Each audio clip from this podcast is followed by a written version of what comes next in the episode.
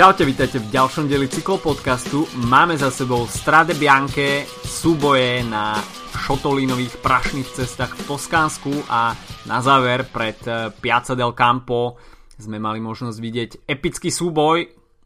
Kto videl, pozná víťaza, kto nie, nechajte sa prekvapiť, ale asi nájdeme veľmi málo ľudí, ktorí Strade Bianche vynechali zo svojho víkendového programu.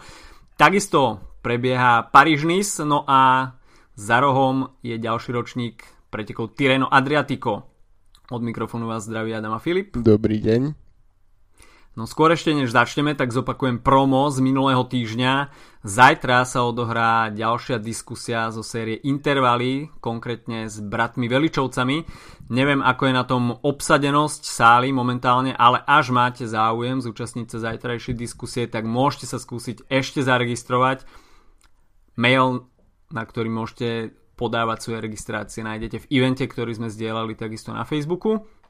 Takže dúfam, že sa vidíme zajtra na Velehradskej a kto nie, tak e, zvukový záznam bude slúžiť aj ako podklad na podcast, takže pokiaľ nebudete mať zajtra čas súčasniť sa diskusie, môžete si vypočuť e, záznam aj v podobe podcastu. Poďme však eh, k dianiu na World Tour scéne a konkrétne by sme mohli začať eh, asi Strade Bianche, pretože mhm. to bola téma víkendu. Prašné šotovlinové cesty v, Tosta- v Toskánsku, asi najfotogenickejšie preteky v roku, na ktoré sa tešia fanúšikovia, tešia fanúšikovia cyklistiky dá sa povedať, po celom svete, pretože Strade Bianche, hoci to nie je úplne mm, nejaké mega tradičné podujatie, tak eh, získalo si veľmi rýchlo obľubu a eh, takisto sa vedú siahle diskusie, či tento či tieto preteky zaradiť medzi monumenty alebo nezaradiť. Tak myslím si, že sme sa o tom bavili už aj minulý rok a eh, keď sme teda minulý týždeň typovali výťazov, tak Hold Filip mal opäť pravdu. Po týždni uh, som zvedavý, ako dlho mi to vydrží. Uh, no, uh, prvá vec. Bavili sme sa o tom pred asi 5 minútami, ešte predtým, ako sme začali nahrávať. Uh, mám taký pocit z Ala Filipa momentálne, že je to taká kombinácia Sagana s Valverdem, pretože mi príde, že momentálne má takú formu a jazdí s takou pohodou, že v podstate, kde sa ukáže, tak tam bude bojovať o víťazstvo.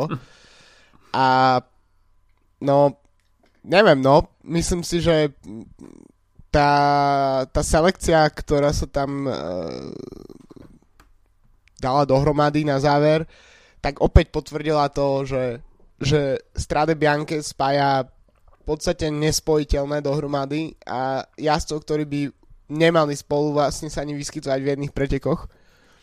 A hmm tu sa to znova podarilo.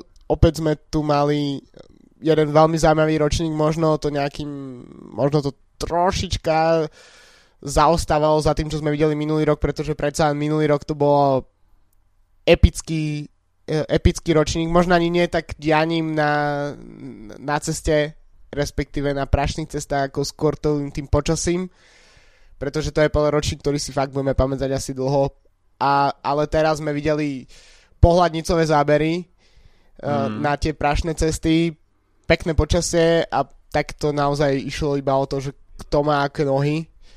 No a Julian Alaphilippe teda ukázal nielen tým záverečným finišom, ale aj tým, ako sa tam pohrával s Fuglsangom v, v posledných v podstate kilometroch, ako mu dal, dával evidentne najavo, že, že jazdí v úplnej pohode, tým napríklad ako cvičil jogu na, na sedle bicykla si uh, naťahoval si tam uh, hrudník a naprával tretry a podobne, tak naozaj ukázal, že je vo veľkej pohode a myslím si, že tých výťastiev Ala Filip priniesie tento rok ešte mnoho.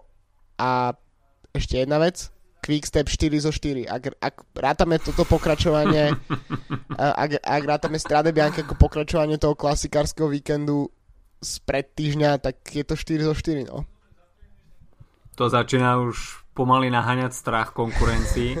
A keď si na začiatku spomenul kombináciu Sagana Valverdeho, tak do toho sa ešte vmiešava Quickstep, čo dodáva kolorit celkovej nejakej formy a rozpoloženia, v akom sa Julian Alaphilippe momentálne nachádza. Mm. Ale leader of the gang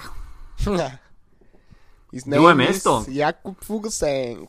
Vôbec, vôbec nie je zlé a keď som si pozeral start list pred týždňom, tak uh, OK, Jakub Fuglsang uh, patrí k špičke, čo sa GCS týka, ale rozhodne to nie je žiaden kovaný klasikár. Ale ako sme si už povedali, Strade Bianche je to taký mm, záhadný mix, že sa tam dokáže presadiť naozaj hoci kto, kto má v ten deň svoj deň. A Jakub Fuglsang predvedol veľmi sympatický výkon, um, inicioval viacero atakov a bol si vedomý, že pokiaľ si privezie Juliana Alaphilippa eh, na Via Santa Catarina v centre Sieny na svojom zadnom kolese, že to bude mať eh, v tých posledných metroch veľmi ťažké. Nebol ďaleko od víťazstva.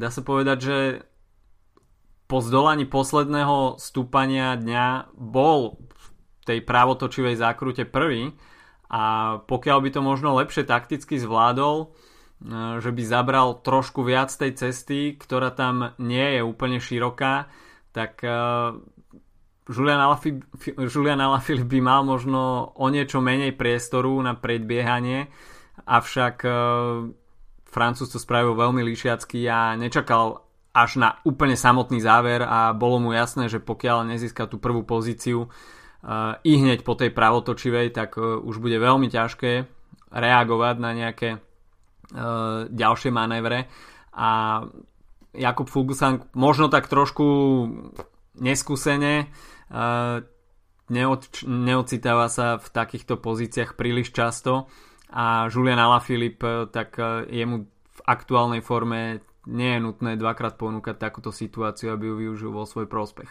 No myslím si, že uh, jasné, Fuglsang je hlavne GC jazdec.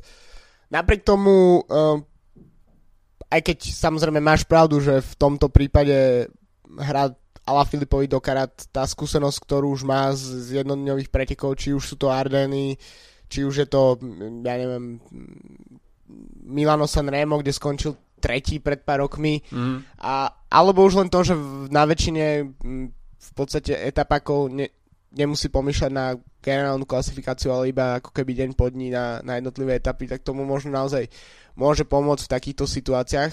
Napriek tomu Fuglsang tiež nie je úplne márny v jednodňových pretekoch, pretože som si, vlastne som si pozrel jeho výsledky z minulých rokov, pretože vlastne chcel som ho ako keby uh, odpísať, kým si ty rozprával, že vlastne tá neskúsenosť tých, z tých situácií v jednodňovkách asi zohral svoju úlohu, ale napriek tomu je to jazdec, ktorý skončil druhý na Olympiáde v Riu, Eh, ktorý v podstate jazdí celkom solidne napríklad tie talianské jednorázovky, ktoré sa jazdia mm. v, okal, v okolí uh, Lombardie na jeseň. Uh, takže treba povedať, že Fuglsang nie je úplne márny v tomto. Napriek tomu je jasné, že Ala Filip, aj keď je mladším pretekárom, tak to je jeho domena. No ale oplatilo by sa ešte spomenúť aj tretieho muža, a to hmm. Vuta Fanarta, druhý rok po sebe na pódiu, bývalý cyklokrosový majster sveta, tento raz už v drese týmu World Tour Jumbo Visma. Tak uh, ja som trocha ma sklamalo, ako pomerne skoro bol Fanart dropnutý mm-hmm. touto dvojicou, keď sa v podstate uh, vytvoril ten únik. Napriek tomu jeho výkon bol veľmi sympatický a keď sa tam začali naťahovať Fuglsang s Ala Filipom uh, o to, kto bude ťahať, tak uh, kilometr pred cieľom sa zrazu Fanard objavil na, na ich chvoste, ale tam bolo jasné, že tých, neviem koľko to bolo, niekoľko kilometrov, možno už 20 kilometrov sola približne, mm. tak, uh, tak to sa určite prejaví, aj keď uh, jednoducho tam sa stredali v dvojici, aj keď možno Ala Filip toho trocha odťahal menej ako Fuglsang, ale predsa len tie nohy budú sviežejšie, ako keď uh, sa jazdec ako fanár ocitol v podstate v takej tej zóne nikoho a musel to doťahovať a v podstate išiel solidne, ale dotiahol to hlavne kvôli tomu, že títo dva jazdci mali kopec času a priestoru si tam rozohrávať nejaké svoje taktické hry.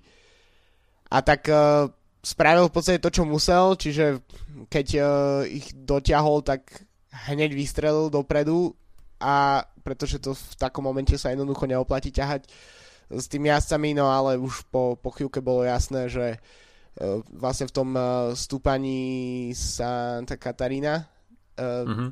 ten vlastne ten kilometr, to kilometrové stúpanie za, do mesta, na, respektíve na námestie, tak, uh, tak tam jednoducho, keď Fugosang vystrelil, tak fanart došiel iba proste mal štvrtinu možno síl toho, čo, čo tí dvaja a jedno, jediné, na čo sa potom zmohol, tak to je to, keď ukázal jazyk v cieli a, a gesto mm-hmm. ala kapela Kiss s tým, keď ukázal dva prsty a, a, a jazyk, ale myslím si, že sympatický výkon a to aj to, že sa dotiahol, tak, tak ukazuje, že tam uh, nejaká nezlomnosť a podobne tam je, že vlastne čo, čo môže fanartovi hrať do karát v takýchto pretekoch, aj napriek tomu, že má možno trocha menej skúseností z uh, cestných klasík, tak je to, že je jednoducho zvyknutý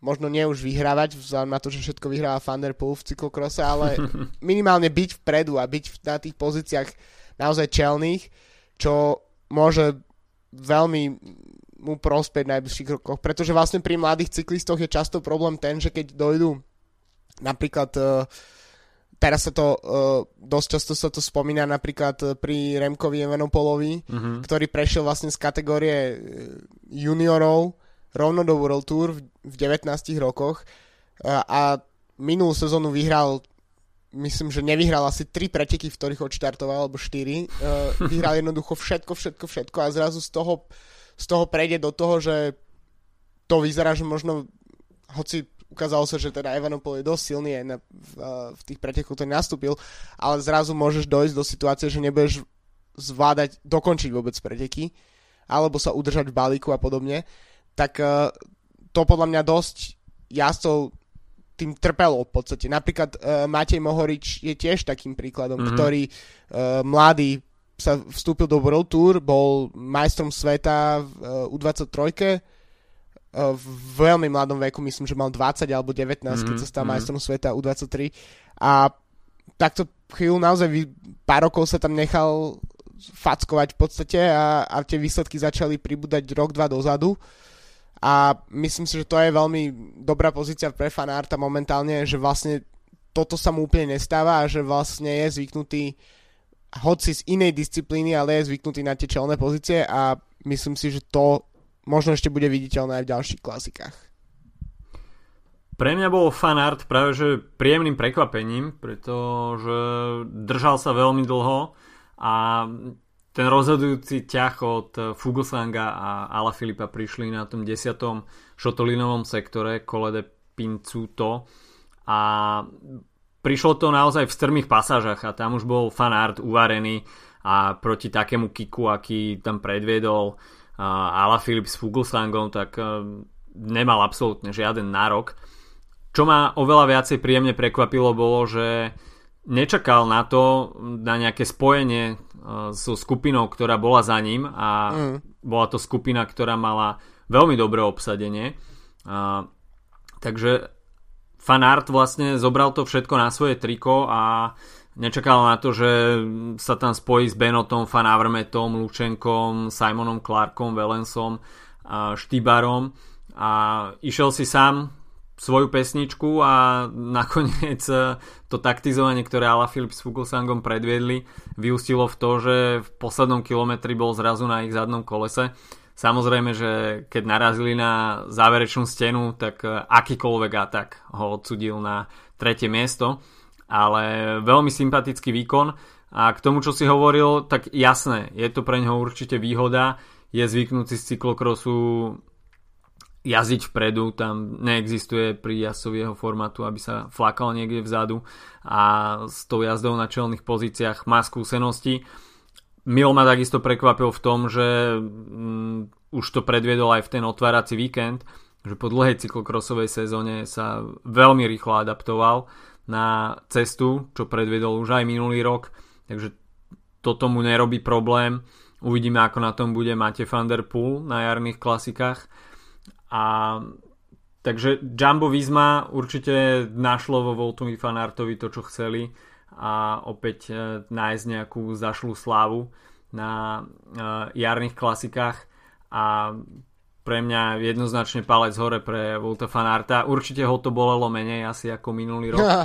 A v cieli, v cieli si dovolil aj, aj vtipné gesto. A teda obhajoba pódia na Strade Bianche e, je tiež pomerne solidný úspech. Čo sa týka toho zvýšku štartového pola, tak e, Greg Van Avermaet sa opäť motal na čelných priečkach. E, takisto aj tiež Benot, ktorý bol obhajca minuloročného prvenstva. Zdenek Štýbar, tak ten skončil nakoniec na štvrtom mieste, čiže v šprinte tej prvej skupiny, ktorá prišla za únikom, skončil prvý avšak stačilo to tentoraz iba na štvrté miesto. No a dá sa povedať, že vpredu sme videli osvedčené mená, či už to bol Alexej Luščenko, ktorý e, má takisto veľkú formu a potvrdil to, že Astana na jar e, jazdí vo veľkom formáte. E, Simon Clark, tak veľmi sympatický výkon mm-hmm. a napriek tomu, že to pódium už bola viac menej vzdialené, tak on bol ten muž, ktorý inicioval dva solo ataky a snažil sa rozhýbať ešte túto skupinu. Tim Valens, tak ten e, takisto tam veľmi dobre sekundoval Tešovi Benotovi, ale nestačilo to naviac a Tom Squinch celkom prekvapil. Áno, tak uh, Tom Squinch trocha zachraňuje track, ktorý mali fakt uh, katastrofálny otvárací víkend v Belgicku. Uh, v podstate očakávania boli dosť, uh, dosť veľké od nich. Uh, a myslím, že na omlope mali na, najlepšieho finišera na nejakom 40. mieste alebo niečo také. E, čiže e, tam bolo za veľké sklamanie. Počúval som e, rozhovor s, s niekým z týmu, už si nepamätám, kto to bol, niekto z vedenia, ktorý, ktorý sa veľmi stiažoval na svojich jazdcov, že jednoducho tam nebola tá sila ten úvodný víkend. Tak a Squinch možno to teraz sme ho hlavne považovali za takého experta od, eh, od únikov na eh, Tour of California, ale potom, čo, čo v, v Lani vyhral uh, Trevali Varsine a mm. celkovo dojazdil veľmi dobre na, v tých talianských jednodňovkách, tak uh, možno práve talianské uh, jednodňové preteky či už na konci alebo na začiatku sezóny by mohli byť uh, pre Squincha nejakým, nejakým miestom, ktoré by mohlo byť pre neho zaujímavé, pretože myslím si, že ako si povedal, nikto, nikto z tých jazdcov, ktorí, ktorí finišovali v top, neviem koľko v týchto pretekoch, tak sa tam neocitli náhodou, ale boli to ako každý rok veľmi ťažké preteky, ktoré fakt spájajú rôzne typy jazdcov a keď aj pokračujeme ďalej, tak 12. skončil Geraint Thomas napríklad a uh, pomáme, proste máme tam víťaza Tour de France, ktorý, ktorý skončil tesne za top 10 uh, takže si myslím, že to je naozaj pre Squinsha, aj pre Clarka, čiže jazdcov, ktorí možno nevi- nemáme až tak nejak zaškatulkovaných uh, špeciálne Clark skôr ako taký kapitán svojho týmu a, mm. a Squinch od, od unikov tak, eh, tak potvrdili, že, že treba s nimi rátať eh, na takýchto pretekoch. Môj typ Vincenzo Nibali, 31. Mm. priečka, strata takmer 9 minút. Takže ostal som hlboko v poli porazený. Porazil ho aj Tadej Pogačar. Tadej Pogačar. Takže súboj vrchárskych generácií. Mm, čiže toľko Strade Bianche. Mne osobne sa tento ročník veľmi páčil a nečakal som, že uvidíme súboj telo na telo ala Filip Fuglsang až dá sa povedať do samotného záveru. Mm. Takže čo sa nejakej dramatičnosti týka, tak Strade Bianche rozhodne nesklamalo. Príjemných 15 stupňov, tak určite si prišli na svoje fotografie a budú teraz najbližšie týždne bombardovať Instagramy, Facebooky zaprašenými fotkami zo Strade Bianche. Takže toľko diane v Taliansku a mohli by sme sa presunúť e, na preteky za slnkom. Paríž-Nice a preteky za slniečkom, mm. ale pokiaľ sa jazdci dostanú na slnečné pobrežie okolia Nice na francúzskej riviere, tak uh, bude to zatiaľ veľký súboj s hurikánom a bočný vietor uraduje na 77. ročníku a nedá spávať, dá sa povedať nikomu. A od prvej etapy sme mali možnosť vidieť, e, hoci teda na papieri to vyzeralo, že OK, tranzitné etapy, až ja si udrú do prvých kopcov, ale vôbec tomu tak nebolo. A tými, ktoré mali záľusk na GC porade, mali už od e, úvodnej etapy plné ruky práce. No, tak uh, ak je niečo, čo naozaj môže pre diváka spraviť také podstate nudné šprinterské etapy niekedy na začiatku sezóny zaujímavými, tak to je práve to, keď nám poriadne zafúka a ukazuje sa to už tretí deň po sebe, hoci dnes to bolo o niečo miernejšie ako v minulých dňoch, uh, ale tie naozaj uh, Terezíny, ktoré sa tam vytvárajú, tie delenia a znové spájania sa skupín, to je naozaj niečo, čo, na čo sa dá pozerať. Uh, špeciálne zábery z, z vrtulníka, vtedy vyzerajú fakt hmm. fantasticky. A vidíme, že veľa napríklad uh, očakávalo sa samozrejme, že tie prvé tri etapy vy, vyhrajú čistokrvní šprintéry, čo sa v podstate aj stalo, ale možno ten, ten priebeh naozaj nie je až taký jednoznačný, ako by, sa, ako by sme to očakávali na papieri pretože špeciálne druhá etapa, ktorú vyhral Dylan Kroenewegen pred uh, Ivanom Garciom z Bahrainu Merida a s uh, Filipom Gilbertom, tak tam tá záverečná selekcia bola naozaj miniatúrna, skupina podľa mňa šiestich mužov, alebo tak nejak. Uh, tam ich bolo naozaj veľmi málo. A pritom k, tej, k tomu deleniu pelotonu nás v podstate prišlo pár kilometrov pred cieľom, myslím, že 3 kilometre pred cieľom a ešte 10 kilometrov pred cieľom uh, niektorí jazdci z tej čelnej skupiny, napríklad Kviatkovský, uh, ak si dobre pamätáme, Luis Leon Sanchez, tak boli ešte v tej uh-huh. Ešte v skupine, ktorá dobiehala vlastne peloton. Uh-huh. Takže presne takéto veci skutočne môžu poriadne zdramatizovať také obyčajné, v podstate klasické nudné etapy. Máme tu po prvých troch etapách už celkom solidné straty v GC a niektorí jazdci sú už dosť mimo hry um, a takisto máme tu podľa mňa zatiaľ muža pretekov, hoci to možno výsledkovo ešte nie je úplne evidentné, ale to je Egan Bernal, ktorý v kombinácii s Kviatkovským do, delia ten pelotón, bojujú o skoro každý jeden šprint a bonifikačné sekundy k tomu Eh, v podstate kvôli tomu sú aj mm, vlastne v GC medzi šprintermi momentálne v, v, v top um, Kviatkovský je druhý, Bernal 5. Takže naozaj to, títo dvaja robia tie preteky uh, veľmi, veľmi zaujímavé. Plus v kombinácii s Lukom Rolom, ktorý dokáže odťahať hmm. kilometre, kilometre na čele tých, uh, tých skupín a keďže tam posiela poriadne vaty, tak, uh, tak práve jeho výkony dosť často pri, prichádzajú k tomu vlastne, že prichádza k tomu, že, tie, tie, že ten peloton sa delí na skupiny a že tam vznikajú potom tie Terezíny a tie skupiny jednoducho musia bojovať o, o prežitie v podstate.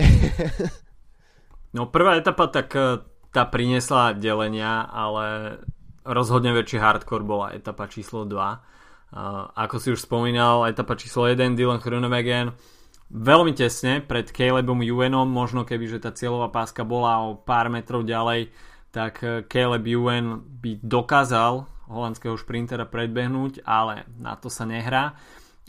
Pódium pomyselné doplnil Fabio Jakobsen, takže ďalšie holandské zástupenie eh, v drese The Koenig Quickstep No a Sam Bennett, ktorý nakoniec vyhral v etape číslo 3 sa v etape číslo 1 zatiaľ iba rozohrieval a skončil na 4. mieste. John Degenkolb sa pekne pripomenul 5. miestom.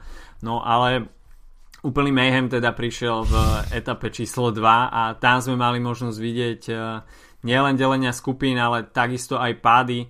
A tí asi, ktorí strátili čas v etape číslo 1, tak e, etapa číslo 2 spôsobila úplné jatky v GC a domov sa poberalo viacero zvučných mien. Veľmi zaujímavé dianie, niekoľko kilometrov pred cieľom, tak sa mi zdá, že to bolo 10, keď sa dokázali spojiť tie čelné dve skupiny. Áno, myslím, že to bolo 10, no, no, no. Avšak instantne tam Sky iniciovalo akciu a konkrétne Liu Grove, Michal Kviatkovský a Egan Bernal veľmi dobre sa tam naštelovali do tej uh, pozície na vytvorenie Terezínu a zvyšok štartového pola mal veľké problémy Luis Leon Sanchez, Mateo Trentin, Filip Gilbert, Ivan Garcia a Dylan Chronewegen boli asi, ktorí dokázali tento ťah zachytiť a bojovalo sa tam naozaj o každú sekundu. Šprinteri logicky bojovali o etapu, ale Kviatkovský s Bernalom si boli istí, že toto sú momenty, kedy sa dajú nahnať cenné sekundy, ktoré rozhodujú Paríž-Nice sme si toho vedomi z ostatných ročníkov, že no, každá, sekunda je, každá sekunda je dobrá a Egan Bernal predvádza naozaj grandiózne výkony potvrdzuje tým to, že je to jazdec, ktorému patrí budúcnosť na Grand Tour a tuto rozhodne deklaruje to, že on sekundy a minúty na rovine a vo vetre strácať nebude. No a presne to, že vlastne podstate sa nespolieha len na to, e, čo pre neho vybojujú jeho tímoví kolegovia, ale že tam s Kviatkovským e, spolupracuje, že sa bez problémov postaví dopredu vlastne skupiny, ktorá, ktorá je v tvrdom vetre. Uh, on so svojimi 60 kilami a me, me, metrom 70, tak, tak naozaj to tam tlačí proste do, do pedálov vpredu.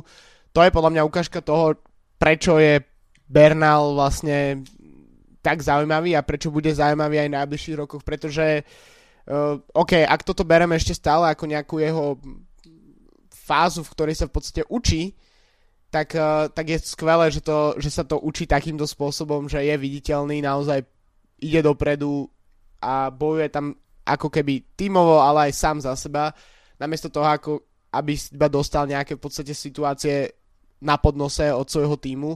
Čiže uh, jedna vec je, že Bernal jazdí za Sky, ale druhá je taká, že, že naozaj v podstate vyvracia takú tú klasickú uh, tú predstavu o tom, ako jazdí Sky, tak ako sme sa to naučili z Tour de France, že máme tých uh, Skybotov, ktorí jednoducho tam postavia sa na čelo pelotonu a idú, tak uh, toto sú práve preteky, kedy, kedy jazdci ako Kviatkovský, ako Bernal dokážu naozaj uh, takýmto v podstate punkovým spôsobom bojovať o, bon, o bonusové sekundy, o bonifikáty, ale zároveň tam naozaj sa postaviť dopredu a, a, a ísť tam uh, do toho vetru.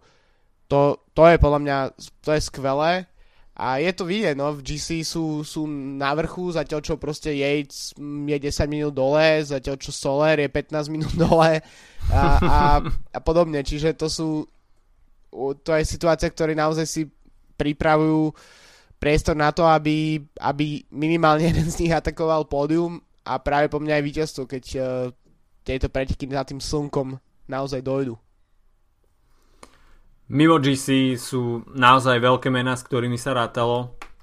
Či už teda Miguel Angel López, Gorka Izagir už e, preteky zabalil, rovnako aj Fabio Aru e, cestoval dnes domov. Michael Matthews mal veľkú smolu v etape číslo 1, kde sa po páde takisto porúčal k zemi a ďalej nepokračoval. Ja. Rigoberto Uran, zlomená kľúčna kosť, takisto vo včerajšej etape Mark Cavendish už nie je súčasťou pretekov, no a takisto Voran Bargil už uh, takisto nefiguruje na štartovej listine do ďalších etap. Uh, v GC, tak tam je to naozaj zemetrasenie a bude veľmi zaujímavé sledovať kto vlastne bude v NIS nakoniec bojovať o žltý dres. Dylan Hrnewegen si po, dnešnej, po dnešnom víťazstve sama Beneta udržal žltý dres, avšak v najbližšej dobe ho pravdepodobne odovzdá a vpredu sa nám vytvorila veľmi zaujímavá e, skupinka favoritov, ktorá sa pobie nakoniec o celkové umiestnenie. Na koni samozrejme Team Sky, Michal Kojatkovský a Egan Bernal, a, tak tí sú do 20 sekúnd, ale veľmi zaujímavé na tom aj Tony Galopan a Roman Bardet. No a z Astana potvrdzuje to, že sú vpredu a Luis Leon Sanchez stráca momentálne na Dylana Chronovegena iba 11 sekúnd. No, uh, Luis Leon Sanchez naozaj je ten, ktorý sa ktorý tam bojuje zo Sky o tie bonusové sekundy. Hoci napríklad v dnešnej etape sa mi zdá, alebo to bolo včerajšie, neviem, už sa mi to všetko mieša dohromady, tak uh, veľmi solidne tam o bonusové sekundy zabojoval aj Aže Desert a skončili mm-hmm. top 3 na, top na, tej, 3. na tej šprinterskej prémii, teda bol tam Galopan, Bardet aj Oliver Nasen. Uh, no a tak uh, veľa ukáže individuálna časovka, ktorá nás čaká v dni číslo 5 a mm-hmm. tak tam si myslím, že si tým pádom takú pole position má Kviatkovský asi ako najlepší časovkár z, z tohto Eh, z tejto skupiny. Celkom vysoko, v podstate, keď si vezmeme, akú katastrofu zažili niektorí tak je, tak je celkom vysoko ešte Nairo Quintana, mm-hmm. ktorý je momentálne 20. s 25 sekundnou stratou. V tej istej skupiny s 25 sekundnou stratou je aj Vilko Keldeman, alebo Jack Hake, uh, tak, alebo George Bennett, alebo Ilnur Zakarin, takže nie je to ešte úplne stratené uh, s tými GCS-cami a nie je to iba tak, že si to teraz budú deliť medzi sebou Kviatkovský, Sanchez a Bernal, ale myslím, že nikto z tých jazdcov, možno Vilko Kellerman je trocha lepší časovkárom, ale inak v podstate tých, od ktorých by sme očakávali, že v tej časovke niečo možno získajú, tak tí už sú preč a tým pádom myslím si, že to bude ešte veľmi zaujímavé a fakt, keď si, vez, keď si vezmeme tú poslednú etapu, uh, ktorá, mm. ktorá je v Nice, uh, tak tam naozaj posledné roky vznikali rôzne scenáre, kedy sa do posledných sekúnd nevedelo, ako sa skončí GC. To je fakt podľa mňa celkom dosť raritná situácia a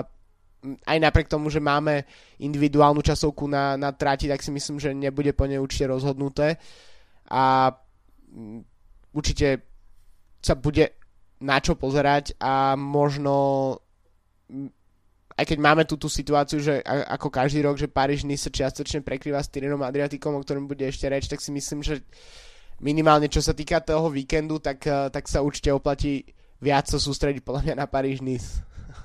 Pravdepodobne áno. Jediné, čo je isté, že v Nice Gorka Izagir nezostrelí ona Izagir. uh, OK, takže toľko Paríž-Nice. Myslím si, že nás čaká ešte Uh, veľmi zaujímavý záver pretekov a Col de Turini takisto uh, bude veľkou čerešničkou na torte celých pretekov. No nás už od zajtra čaká 54. ročník uh, Tirreno Adriatico, takže uh, preteky dvoch morí, kde uvidíme konečne v, uh, po niekoľko týždňovej pauze aj Petra Sagana, ktorý bude veľkým magnetom týchto pretekov tento ročník nie je príliš vrchársky a určite budú mať šancu aj Ardenári, hm. čo bude sa snažiť pretaviť alebo preniesť misky váh na svoju stranu kto iný ako Julian Alaphilippe. Ale poďme si ešte predstaviť jednotlivé etapy. Obhajca titulu Michal Kviatkovský, tak ten momentálne, ako sme už hovorili, válči vo Francúzsku. Etapa číslo 1. Ostáva tradične tímová časovka Lido di Camaiore 21,5 km, úplná placka a tu zohrajú veľkú rolu jednotlivé týmy a časovkárske obsadenie. a určite by som dal do pozornosti tým Jumbo Visma, ktoré bude mať v zostave Tonyho Martina, Josefa Naimdena a Primoža Rogliča, takže určite veľká sila pre Jumbo Vismu. Takisto Bahrain Merida a Rohan Dennis bude ťahať čelo. No a takisto Team Sky bude veľmi silný, ale k tomu startlistu sa ešte dostaneme. Etapa číslo 2 sa pôjde z Kameore do Pomaranče, 195 km, záver bude do stúpania 5 km kopec s priemerom okolo 5%, takže toto, tu určite budeme vidieť atak na modrý dres pre vedúceho jazdca. Etapa číslo 3 z Pomaranče do Folíňa bude mať zvlnený charakter, v závere takisto sa pôjde do mierneho stúpania a profilom by to mohlo sedieť práve Petrovi Saganovi. A etapa číslo 4 z Folinia do Fossombrone 221 km a v závere takisto kombinácia viacerých kratších stúpaní okolo 2-3 km. A, takže záver taký ardenársky. Etapa číslo 5 tak v druhej polovici to budú žraločie zuby a takisto dvoj 3 kilometrové stúpania, bude to hore-dole. Záver bude práve do stúpania e, v Rekanati po 180 kilometroch. Etapa číslo 6 e, z Mateliky, veľmi zaujímavý názov, skoro ako Metallica. a finish v Jesi. E, prvá polovica zvlnená, druhá polovica už menej a teda opäť bude kto prežije prvú polovicu etapy, bude mať veľkú šancu na rýchly záver. No a finish, etapa číslo 7, individuálna časovka v San Benedetto del Tronto, 10 km, klasika po pobreží. Ehm, a tu dá sa povedať, e, bude ešte priestor na zabojovanie o nejaký časový rozdiel, ale už sa tu nebudú diať asi žiadne dramatické zmeny, pretože 10 km rovina tej časovky, tam nejaké veľké minuty už ťažko dohnať. No a kto štartuje na Tyrene Adriatico, mohli by sme začať GC jazdcami. Primož Roglič ukázal na Blízkom východe, že je vo veľkej forme. Uh, takisto Geran Thomas, veľmi sympatický po stráde Bianke.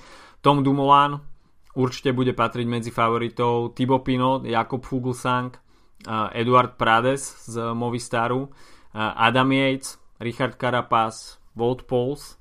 No ale tým, že sme si povedali, mm, že tento ročník nebude veľmi ortodoxne vrchársky, tak určite majú šancu aj klasikári a Julian Alaphilippe si určite pôjde svoje.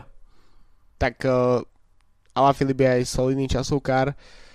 Navyše jazdí v Quickstepe, ktorý je veľmi dobrý na uh, tímov časovku, niekoľkonásobný majster sveta, uh, takže si myslím, že to bude určite mu hrať do karát.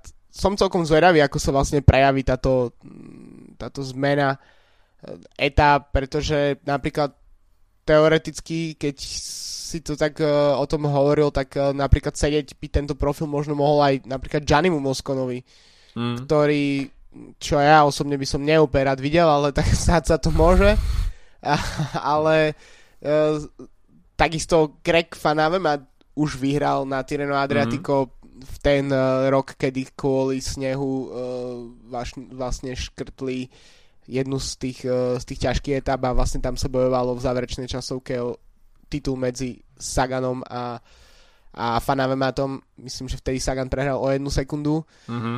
tak, eh, tak ten tiež by možno mohol zabojovať o, o GC, neviem, nakoľko ho to bude zaujímať, ale myslím si, že no ja som teraz momentálne tak nastavený, že som sa rozdol, že Ala Filip ide vyhrávať všetko, takže si myslím, že vyhrá aj, aj, aj GC na Tireno Adriatico, pretože si myslím, že zatiaľ čo napríklad jazdci, ktorých som spomínal, uh, špeciálne Fanavermat, tak majú trocha iné motivácie na najbližšie týždne, tak pri Ala Filipovi je to také, že v podstate do tých Arden si môže jazdiť v podstate všetko ako wildcard až, až v podstate v tej, v tej v tých Ardenách má pozíciu, kedy musí byť lídrom, ale dovtedy v podstate, keď sa mu podarí vyhrať, ak nezvyťazí v Tyreno Adriatike, tak si nemyslím, že Patrick Lefevre bude z toho rozčarovaný, ale, ale v Ardenách tam, tam sa musí ukázať ako líder a preto si myslím, že môže tým pretekom pristúpať celkom dosť s veľkou pohodou, takže uvidíme, aký, aký ten profil bude, bude ťažký. Uh, ale musím ťa, musím ťa pokárhať, lebo si zabudol spomenúť najväčšie GC meno a to Dyer Quintana, ktorý nastupuje za Neris Sotolisele Italia KTM, takže na štarte Dyer, takže ja by som sa bál byť iných tímov. Ja si práve, že sypem popol na hlavu, lebo mi do očí neudrelo meno Vincenzo Nibali. Takže žralok z Messiny. Dvojnásobný víťaz Tyrena. Uh, na štarte s veľmi kvalitným podporným tímom. Phil Bauhaus, Damian Caruso, Rohan Dennis, Matej Mohorič, Marcel Ziberg a Jan Tratnik.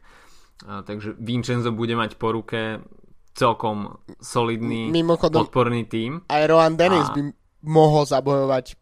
Uh, neviem ako uh, silnú zajazdia tímovú časovku, ale uh, individuálnej, tak jeho výkon bude jasný, hoci um, ten profil je možno príliš jednoduchý, ale uh, teoreticky aj Rohan Dennis mal ambície byť GC jazdcom a dokonca Grand Tour jazdcom. Myslím si, že týchto ambícií sa ešte úplne tak celkom nevzdal a práve kde inde to potvrdiť ako na jedných z najprestížnejších etapových pretekov v kalendári, takže ne, neviem, nakoľko Nibali bude nastupovať do Tireno Adriatico s tým, že ide zvíťaziť alebo iba postupne buduje formu pred Girom. Možno práve to by otvorilo dvere pre Rohana Denisa. No a nezabúdajme takisto na silný šprinterský start list.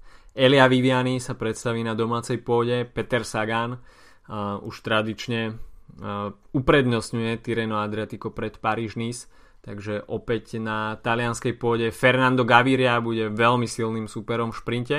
No a takisto uh, traja talianskí šprintery Giacomo Nicolo, Saša Modolo, Simone Consoni. Nespomenul no si Nasera Buaniho.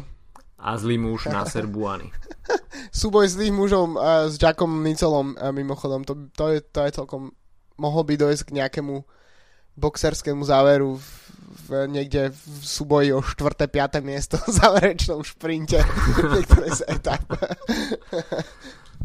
No šprintery to však nebudú mať úplne jednoduché, pretože m, také placky ako na Paríž-Nice tento rok na Tyrene Adriatiku neuvidíme, a, ale je tam priestor. M, minimálne etapa číslo 3 a 6 pokiaľ ja si teda prežijú stúpania, tak uh, budú mať príležitosť na záverečný šprint, ale veľká pozornosť sa bude upierať práve na GC a to teda či ardenskí jazdci budú schopní konkurovať uh, čistokrvným vrchárom.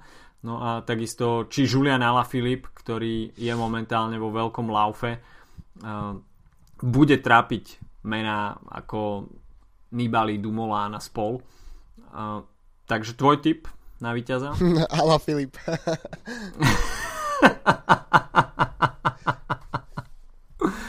OK. Uh, tak ja dám schválne Gianniho Mosko.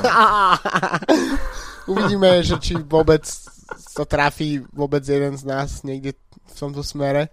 Ale ja som sa teraz rozhodol, že Ala Filip bude proste môj, môj žolík. To je tak ako keď uh, si vsadíš na, na niečo, čo má 1,1 kurz, tak momentálne tak, tak ja vsadzam na Ala Filipa. Mimochodom, pri pohľade na kalendár uh, jarných klasík nás už toho pred uh, Milanom Sanremo nečaká veľmi veľa a to konkrétne uh, Paríž Troje uh, 17.3 a takisto Ronde van Drenthe v ten istý deň, no a potom už iba 20. Nokere Curse a Bredene Coxide Classic, čo je bývalé Hanzame Classic budúci týždeň. Kde zvíťazil no kedysi Erik Báška, treba pripomenúť. Presne tak. A potom je už budúca sobota Milano Sanremo a všetky oči v Taliansku prvý monument sezóny. Takže veľmi nezadržateľne sa nám to blíži a práve Paríž Nice a Tireno Adriatico bývajú tými záverečnými previerkami pred uh, La Classicissimo a teším sa. Už som myslel, že ma ideš donútiť typovať. Keď tak, tak vyhrá Ala Filip, vieš. To... Kto vie, či bude vôbec štartovať. OK. No, sorry, ešte by som... Uh, chcel som ešte uh, sa pozostaviť pri pár veciach, ktoré sme možno obišli Eh, pri Strade Bianche, tak uh, odštartoval ten ženský World Tour a v podstate po tom, čo v posledných rokoch sme mali možno väčšinou zaujímavejšie preteky už žien ako mužov, tak tento rok sa tak situácia trocha obratila a Annemiek van Vleuten tam poslala nekompromisný solový unik, ktorým naložila mm-hmm. pred druhou a Anikou Langva uh, 37 sekúnd, takže to bolo naozaj solo hodné majsterky sveta v individuálnej časovke. Čo by som povedal, že je zaujímavé, tak to je práve meno Aniki Langvat, ktorá je, myslím, 5-násobná majsterka sveta v, na, uh, v MTB, v cross country aj v maratóne, neviem, v ktorom zvíťazila viac, uh, už si to presne nepamätám. Každopádne od tohto roku jazdí už v podstate vekom veteránka za Bowles Dolmans a v, v jedných z prvých väčších pretekov uh, hneď druhé miesto v podstate na veľmi prestížnom otváraku sezóny. Tretie miesto Kateřina Neviadomá, ktorá uh, skončila štvrtý rok po sebe na pódiu, takže tento raz o stupienok nižšie, ale uh, stále to na to víťazstvo nebolo. No a ešte jedny preteky, ktoré sme opomenuli v Taliansku, ktoré celkom boli zaujímavé aspoň z highlightov a oplatí sa ich pozrieť, pretože jazdcov stretlo fakt odporné počasie a dážď hmm. a tak a čo, čo všetko sme sa vyhlo jazdcom uh, počas uh, Strade Bianche, tak uh, na Grand Prix Industria e Artigianto Artigianato tak, uh, uh, tak to sa vypomstilo jazdcom v podstate skončil sa solovým únikom uh, Maximiliana Šachmana s Matiom Kataneom z Androny Giocattoli. Mimochodom Šachman bol celkom viditeľný aj v Strade Bianche, keď sa snažil tam pre, prepojiť a tie skupiny, respektíve prejsť do tej uh, líderskej skupiny. Uh, myslím, že neúspešne. Tu sa im to podarilo najmä preto, že v čase, kedy zaatakovala táto dvojica, tak začal tak pršať, že uh, všetci, ktorí mali zdravý rozum v pelotone, tak si povedali na tých uh, downhilloch, že radšej pôjdu voľnejšie a uh, to v podstate vytvorilo pre Šachmana s Katanom kľúčový náskok. Šachman si potom skúsil ešte aj jeden samostatný únik, ale stále si ušetril dosť síl na to, aby v pohode Katana a šprinte pred, pred, predbehol. Takže dobrá investícia pre Boru, pretože Šachman už priniesol hneď nejaké víťazstvo. OK, aby sme vás nezdržovali, tak uh, toľko od nás na tento týždeň. Snáď sa vidíme zajtra na diskusii intervaly s bratmi Veličovcami. To má čas, rozhodne príďte. No a počujeme sa minimálne určite budúci týždeň. Užívajte si záver Parížu Nice a štart Tirena Adriatika. Majte sa zatiaľ pekne. Čau, čau. Čaute.